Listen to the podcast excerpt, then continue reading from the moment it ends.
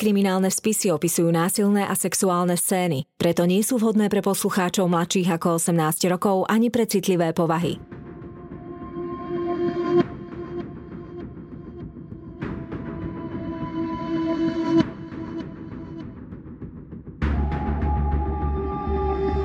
Spáchali ťažký zločin a pred spravodlivosťou sa im nepodarilo skryť.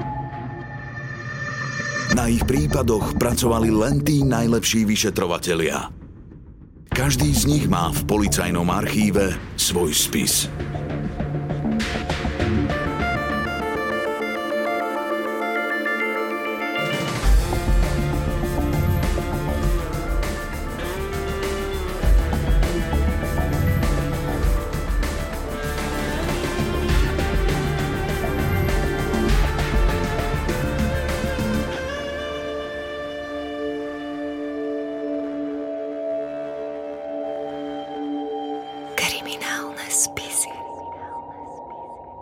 Oravský kat Orava, 10. marec 1979 Medzi obcov Pokrývač a miestnym JRD v Púcove vedie jednoduchá cesta. Je celá pokrytá čerstvým snehom. Už dva dni výdatne sneží a vyzerá to, že len tak skoro neprestane. Biele ticho prerušujú kroky. Smerom k potoku sa snehom prediera uzimená postava v prešívanom kabátci. Je to statný chlap. Pozerá popod stromy, odhrňa konáre. Muž počuje svoj dých a modlí sa, aby nenašiel to, čo hľadá. Prejde ešte kus pozdĺž potoka. Zrazu zbadá bratov kabát a hneď vie, že jeho modlitba zostala nevyslyšaná. Rozbehne sa k nálezu, z kabáta poodhadzuje sneh. Chce svojho brata prevrátiť na chrbát. No zrazu si všimne obrovskú ranu, ktorú má na temene. A krvavý sneh. Jano, Janko, žiješ? Prosím ťa. Jano však mlčí. Nestoná, nedýcha. Počuť len tiché šumenie dopadajúcich vločiek. Muž zacúva, váha a potom sa rozbehne do pokrývača zavolať chlapov a políciu. Je rok 1952. Sedem rokov po vojne a štyri po komunistickom prevrate sa musia živitelia rodín na chudobnej a drsnej Orave poriadne obracať. Pomaly však aj tam prichádzajú výdobytky moderného sveta. Drevenice ustupujú síce ohavným, no na miestne pomery luxusným murovaným domom s kúpeľňami a splachovacím záchodom. František sa narodí do rodiny dolnokubínskeho požiarnika. Je predposledný zo siedmých detí. Rodina je to usporiadaná, žije v malom byte. Matka je v domácnosti a všetky starosti o potomstvo sú prenechané na ňu. Deti sa snažia svojim rodičom pomáhať, ako sa na oravské pomery patrí. Majú v škole dobré známky, len František je samý problém. No taký nezdarník sa medzi ostatnými často stratí a starší súrodenci ho dokážu postrážiť. Niečo z neho vždy vykrešú. František je však naozaj ťažký oriešok, svojhlavý a výbušný – Často dostáva záchvaty zúrivosti, ktoré dokáže spacifikovať len otcova bitka. Rodičia berú jeho povahu ako údel. Snáď z toho chlapec vyrastie. František nastúpi do ľudovej školy a tam sa trápi. Prepadne raz v tretej a trikrát v piatej triede. Má problémy s čítaním a písaním, ťažko udrží pozornosť. Viac ho zaujíma provokovať ostatných – Vymýšľa, čo by vyviedol. Chce druhým naznačiť, že možno je hlúpy, no stále s ním musia rátať. A tak spolužiakov pichá špendlíkmi, šikanuje ich, či priamo pred školou sprosto zbije. Tým, že prepadá z ročníka do ročníka, získava nad spolužiakmi výhodu. Je oproti ním silnejší. Malí desaťroční piataci oproti 14-ročnému pubertiakovi nemajú šancu. Nad Františkom učitelia po skončení 5. triedy zlomia palicu a nastúpi do kotolne v dolnom Kubíne za Kuriča. Keďže jeho prchkosť a záchvaty zúrivosti nepoľavujú ani po skončení školy, rodičia o neho majú starosť. Chodia s ním po doktoroch a tí chlapca posielajú najprv na mesiac na psychiatrické liečenie do Kremnice, neskôr dokonca nadlhšie do Sučian. Po návrate sa snaží sekať dobrotu a rodičom dopraje pocit, že je s ním už všetko v najlepšom poriadku. Svoju agresivitu však František len stiahol do svojho vnútorného sveta, kam nemá nik iný prístup. Tam sa mu v tomto veku miešajú rôzne nové, dosiaľ nepoznané impulzy a pocity – František pozoruje, že jeho telo sa mení a reaguje na rôzne podnety. Často fantazíruje a v mysli si predohráva scény, ktoré si šuškali pri potulkách mestom s rovesníkmi alebo ich videl v kine. Má v meste svoju reputáciu a akokoľvek sa jej snaží zbaviť, nejde to. Je prosto problémový. Ľudia sa ho boja a je pre neho veľmi ťažké presvedčiť ich o opaku – Počase o to už František ani nestojí.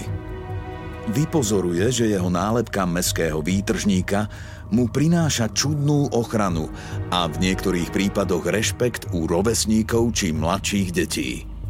Zistí, že svojou nevypočítateľnosťou niektorých dokonca fascinuje.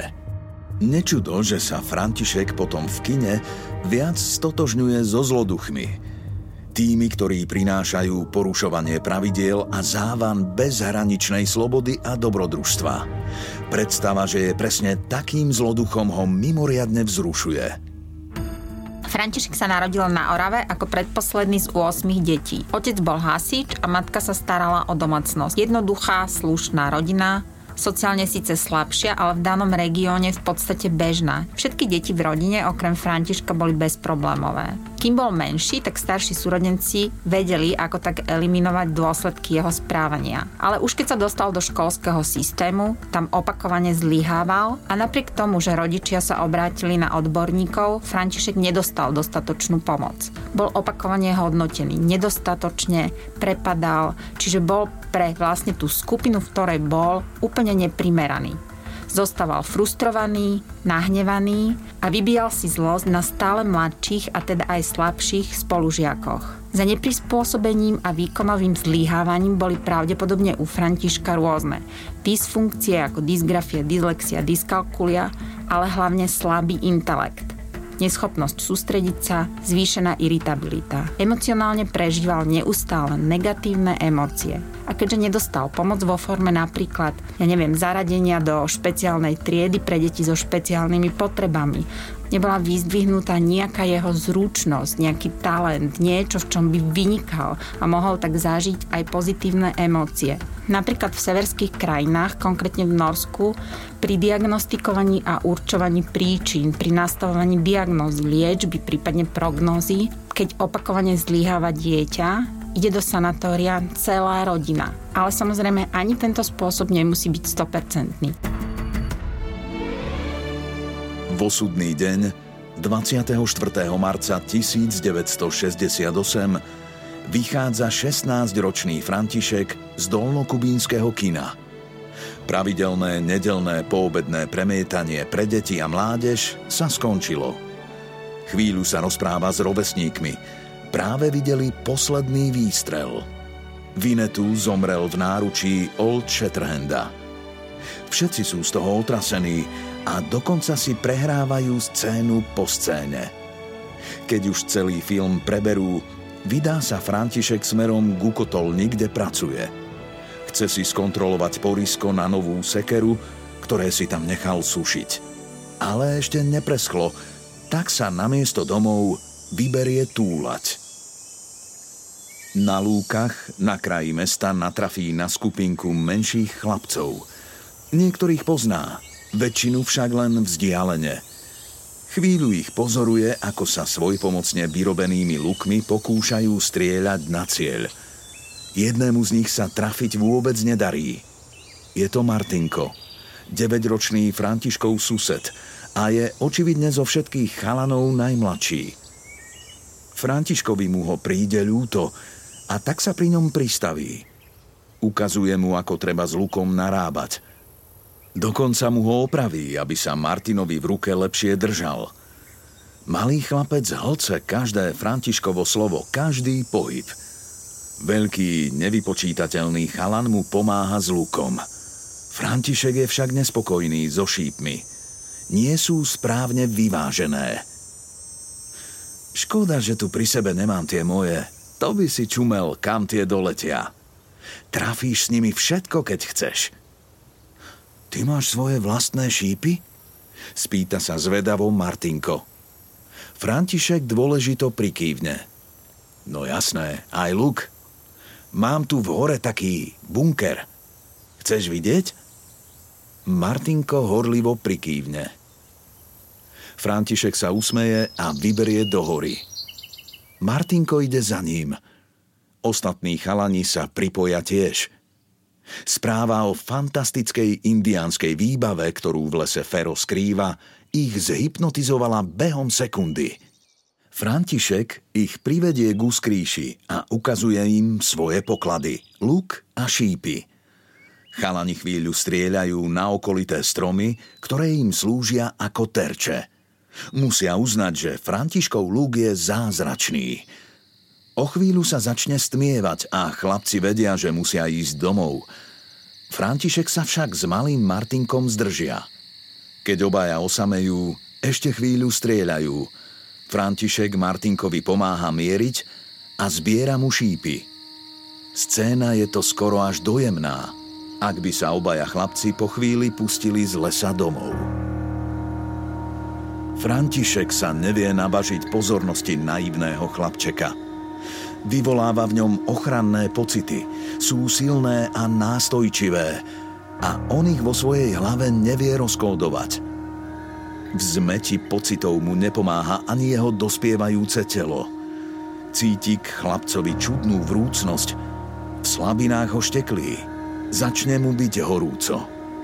Od starších chalanov počul všeličo a všeličo aj na dedinských dvoroch videl – v hlave mu neustále dobiedza myšlienka tieto dospelácké veci vyskúšať. Dievčat sa hambí.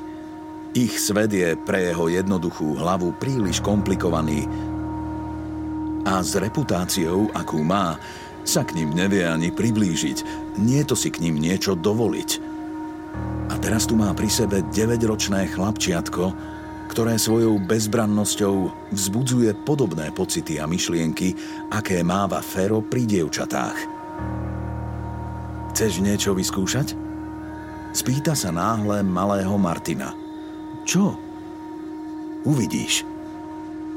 František urobí na zemi miesto, odkopne preč staré konáre a lístie. Dolu nohavice – Martinko mysliac si, že ide o nejakú ďalšiu indiánsku hru, staršieho kamaráta poslúchne. Aj trenírky. A ľahni si na brucho. Martinko spustí k členkom aj trenírky a ľahne si, ako mu Fero prikázal. Ten pozerá na bledé a bezbranné telíčko. Potom pomaly rozopne gate, z trenírok vytiahne stoporený pohlavný út a naľahne na 9-ročného chlapca. Zasunie penis do jeho konečníka a znásilní ho. Po vyvrcholení skontroluje chlapca pod sebou, ktorý byľakane pozerá do trávy a plače. František je sám zmetený z toho, čo práve zažil a čoho sa dopustil. Tuší, že urobil poriadnu hlúposť. Ak sa chlapček doma zmieni o tom, čo s ním robil v lese, ako sa hrali na indiánov, čaká Fera peklo. Už vidí, ako k ním príde rozrušená suseda, ako sa do neho pustí mama, ako ho zbije otec, potom prídu policajti. František pred chlapčekom uhýba pohľadom a narazí pritom na povraz, ktorý si tu v bunkri skryl. Spomenie si prečo. Ten povraz. Chcel sa na ňom obesiť, keď mu mama povedala, že jej robí iba starosť. Zober tam ten špagát. Ideme ešte trochu vyššie. Martinko poslušne vezme z bunkra zvinutý tenký povraz a spýtavo sa pozrie na Františka. A prečo? Niečo ti ukážem, uvidíš.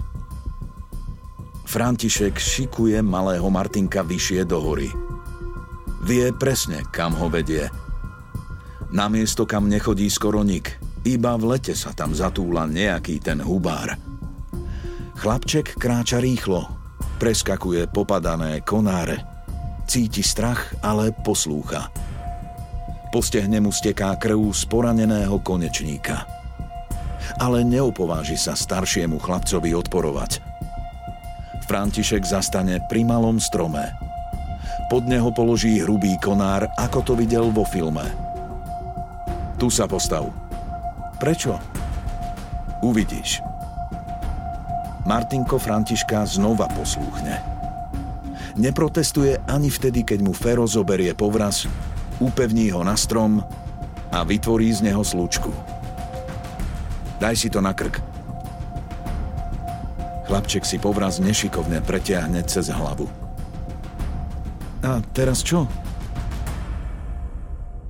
František odpovie tak, že mu podkopne nohy – Díva sa na prekvapené chlapča, ako sa snaží zo slučky dostať, ako kope nohami, aby sa o niečo zachytilo. František mu však nepomôže. Takto by vyzeral on, keby použil povraz na to, prečo si ho nachystal. Keď sa Martinko prestane hýbať a už len visí, František sa pustí lesom domov. Po ceste ešte premýšľa, že sa zajtra do lesa vráti, aby telíčko svojho suseda odrezal, nech ho tak ľahko nik nenájde. Domov príde pred večerou, stihne si ešte s mamou zahrať karty. Pri nich ich však vyruší suseda, Martinková mama. Prišla sa spýtať, či František nevie, kde je jej syn. Vraj ich videli naposledy spolu. František tvrdí, že nevie. Malý šiel pekne domov. Na druhý deň hľadá Martinka celý dolný Kubín. Ľudia prečesávajú okolie, kde sa malí chlapci hrali, no nič nenachádzajú. Hľadá aj František. Ukazuje policajtom aj svojmu otcovi, kde spolu s ostatnými strieľali s lukmi a kde im ukazoval ten svoj. Potom ich však vždy zavedie inam, ako šiel s malým kamarátom – Františkovmu otcovi však správanie syna príde podozrivé.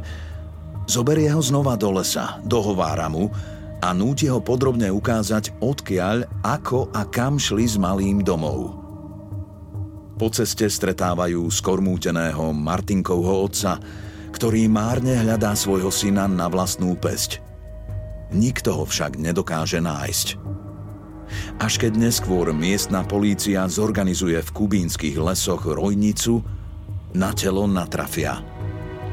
Netrvá to dlho a na Prahu bytu sa objaví polícia a Františka zatkne. Ten pri vypočúvaní nič nezapiera a plne sa prizná. Ako dôvod vraždy uvedie strach z toho, čo by urobili rodičia, keby sa dozvedeli, že znásilnil 9-ročného suseda – Tvrdí, že ak by sa mu ho nepodarilo obesiť, tak ako to videl vo Vinetuovi, mal ešte na Martinka pripravený jeden judistický trik, ktorým by mu zlomil krk. Súd si vyžiada posudok psychiatra a ten skonštatuje u Františka IQ v oblasti subnormy na hranici debility, zvýšenú dráždivosť a agresiu, homosexuálne sklony a psychopatiu. František je následne odsúdený na 7 rokov v nápravno-výchovnom zariadení. Šikana má u detí rôzne príčiny. Všeobecne platí, že dieťa, ktoré šikanuje, sa cíti voči ostatným nedostatočné, neprimerané, cíti sa byť menej. Pričom príčina nemusí byť priamo v tom kolektíve, kde sa šikana odohráva. Za opäť šikany si väčšinou vyberá šikanujúce dieťa niekoho, kto je iný, niekoho odlišného. Vlastne niekoho, koho až tak veľmi nechráni skupina. Môže byť z iných rodinných pomerov, ako je väčšina detí. František bol v triede za hlúpeho, výkonovo nedostatočného, rešpekt si získaval teda prirodzene agresiou, vzbudzoval strach a ostatní sa ho stránili. Františkovi diagnostikovali intelekt v pásme subnormy, čo znamená, že bežné, nekonfliktné, nekomplikované situácie dokázal riešiť, ale všetky ostatné môžu byť, alebo teda mohli byť mimoriadne rizikové. Čo sa vlastne stalo aj pri kontakte s prvou obeťou, s tým 9-ročným chlapčekom, pri ktorom sa fyzicky vzrušil. Svoju potrebu si uspokojil bez toho, že by riešil dôsledky. Bez toho, že by riešil, že chlapcovi sa jeho správanie nepáči, že mu spôsobuje bolesť. Až vlastne následne znásilneného chlapca obesil. Pre neho to v tom momente bolo riešením. Ak by telo chlapca v podstate nenašli, tak asi na druhý deň by išiel na miesto činu a pokúsil by sa telo lepšie skryť. No vždy len v rámci svojich intelektových schopností. Bez plánovania, bez stratégie, bez náhľadu na situáciu. Završení dospelosti je František z nápravno-výchovného zariadenia pre mladistvých preložený do Leopoldova, kde si odpiká zvyšok svojho trestu. Tam sa však jeho popudlivá povaha prejavuje rovnako ako na slobode. Počas výkonu trestu je 11 krát disciplinárne trestaný za rôzne prehrešky. Pokus o útek, bitky so spoluväzňami, prípravu útoku na vychovávateľa. 3. januára v roku 1974 počas výkonu trestu zaútočí na svojho spoluväzňa.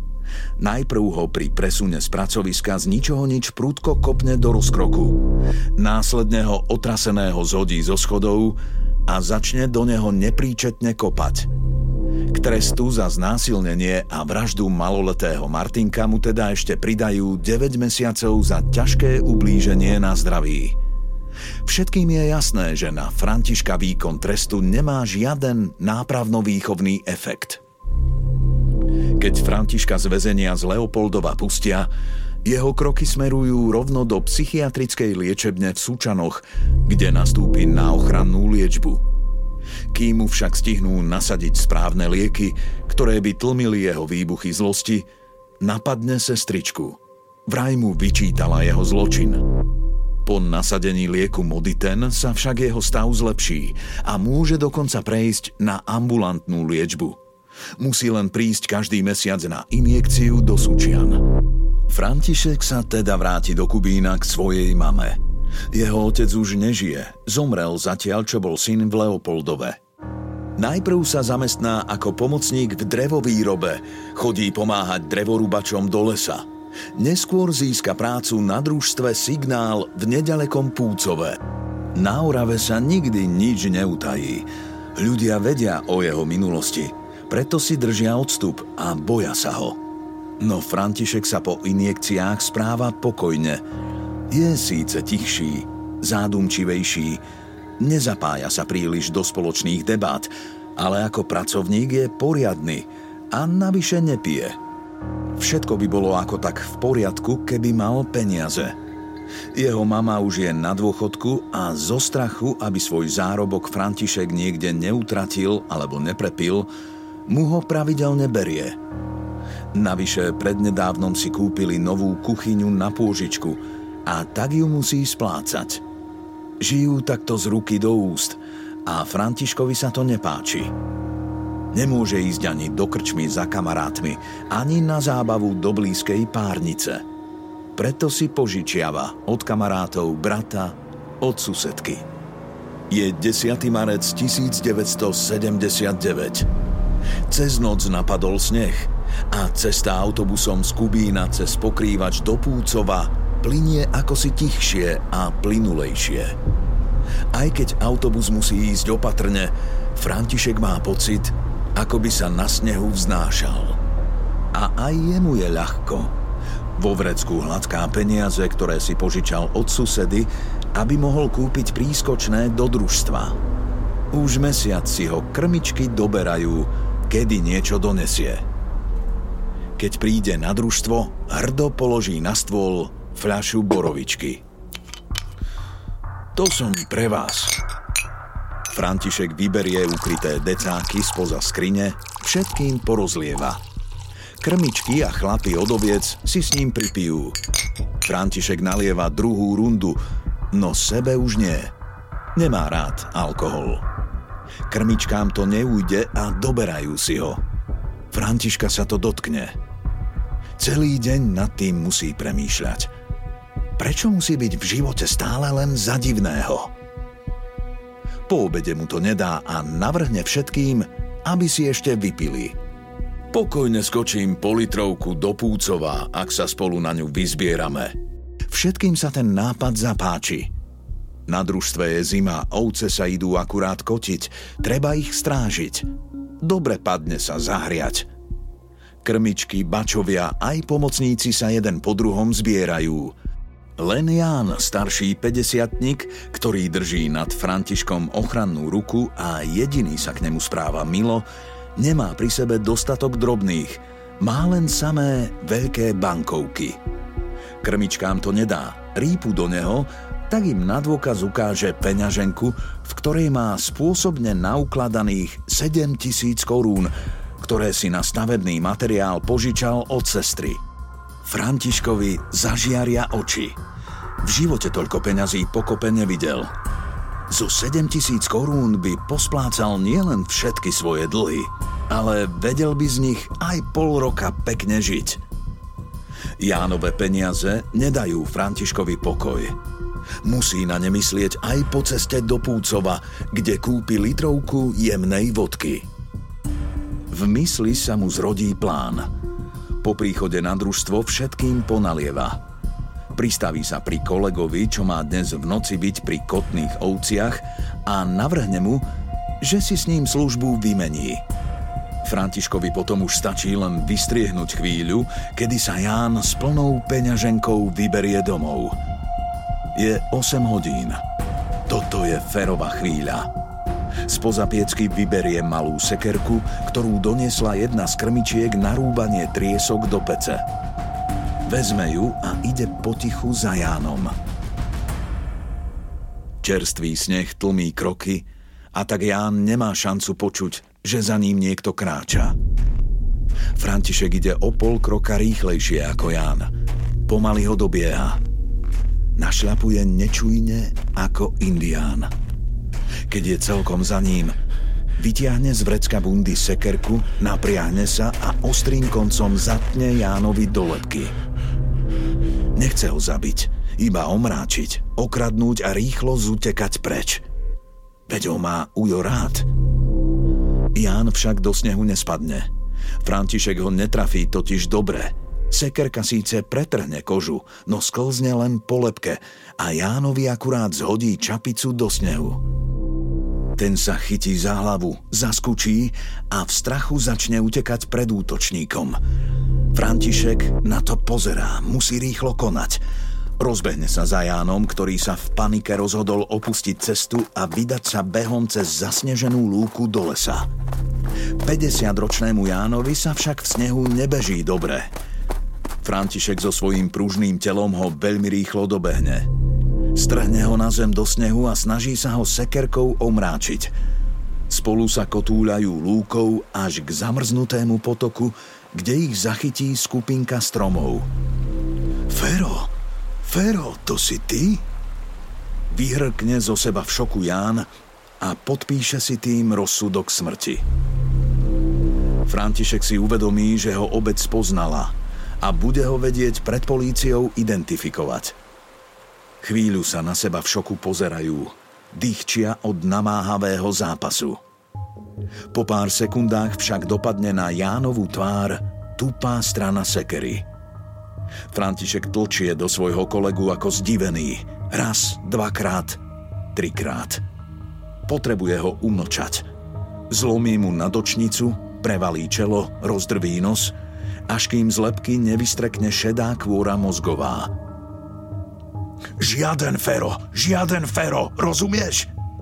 Ján pod ním chrčí a trasie ho. Po niekoľkých úderoch, keď už má obeď tvár celú preliačenú a zo škár prerazenej lepky sa mu na povrch derie vlastný mozog, celkom stíchne. František sa postaví, pozerá na to, čo v záchvate zúrivosti urobil. Najprv sa zľakne, no potom úplne chladnokrvne Jána prehľadá a vyberie mu z vrecka peňaženku. Potom ho prevalí na brucho. Z Jánovej tváre vyteká krv a zafarbuje sneh na červeno. To však František už nevidí. Uteká lúkami naspäť k družstvu, aby sa nenápadne odzadu dostal do stajní a predstieral, že nikam neodišiel. Sekerku František v šatni nenápadne vráti na miesto, odkiaľ ju vzal. Z Jánovej peňaženky vyberie 7 tisíc, rýchlo ich preráta v rozochvených rukách a schová do vrecka nohavíc. Peňaženku spáli v piecke. Potom sa vyberie za kolegami, pozrieť ich, ako sa majú a ukázať sa, aby vedeli, že je stále tu. Nad ránom po robote sa František vyberie domov. Nejde však na zastávku autobusu, ale pustí sa do pokrývača po ceste. Chce skontrolovať miesto, kde ovalil Jána Sekerov a potom v pokrývači nastúpiť na autobus. František je spokojný. Počas noci nasnežilo ďalších 10 cm snehu, takže stopy úplne zmizli. Lúkáš smerom k potoku je celá biela, pôsobí nedotknuto. František sa spokojne usmeje a vydá sa cestou ďalej. Jeho duševnú pohodu však naruší ženská postava, ktorá po ceste kráča oproti nemu. Je to Jánova žena. Ferko, nevidel si Janka. Neprišiel mi domov. Bojím sa, či sa mu niečo nestalo. A čo ja ho pasiem? Odvrkne nevrlo František a pridá do kroku. Jánova manželka zastane. Taký ostrý tón od neho nečakala. Jej muž bol k nemu predsa vždy milý a vždy sa nešťastného Františka pred druhými zastával. Jánova žena pochytí čudnú predtuchu a pridá do kroku, aby sa dostala čo najskôr na družstvo. Františka to však nevyruší. Keď príde domov, osprchuje sa, peniaze strčí pod vankúš a ľahne si – Musí sa po ťažkej noci poriadne vyspať. Keď potom do obeda vstane, oddelí od peňazí obnos, ktorý dlží susede. Nie však úplne celý, aby nebol nápadný. Vyberie sa jej ho vrátiť. Suseda sa začuduje, odkiaľ František zohnal peniaze tesne pred výplatou, no zoberie ich. Kým František vracia svoje dlhy, na družstve sa už spustila panika – Niektorí kolegovia začnú po Jánovi pátrať. Napokon pri ceste do pokrývača nájdu v snehu jeho čiapku, ktorú mu strhol František pri prvom údere sekerov. Netrvá dlho a všetci si pospájajú fakty. Majú predsa kolegu, ktorý už raz vraždil a dobre si pamätajú jeho rozžiarené oči, keď Ján otvoril svoju peňaženku. V šatni potom nájdú ferové veci, z ktorých sa po šichte prezliekol a na montérkach sa im ukáže krvavá škvrna. Krv nájdu aj na porisku sekery za pecou. Polícia ho zatkne priamo v dome pred očami vlastnej mamy. Dom prehľadajú a nájdu všetko, čo potrebujú. Stopy krvi na oblečení, aj ukradnuté peniaze.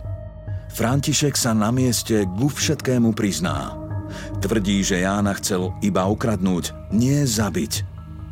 Na otázku, či mu nie je ľúto, že zabil otca trom deťom a teraz z nich ostanú siroty, neodpovedá. V tom čase mŕtvolu nájde v snehu pri potoku Jánov vlastný brat. Súd si vyžiada kvôli obvineného predošlej trestnej činnosti posudok klinického psychológa – ten po vyšetrení skonštatuje, že predošlý psychiatrický nález sa mýlil.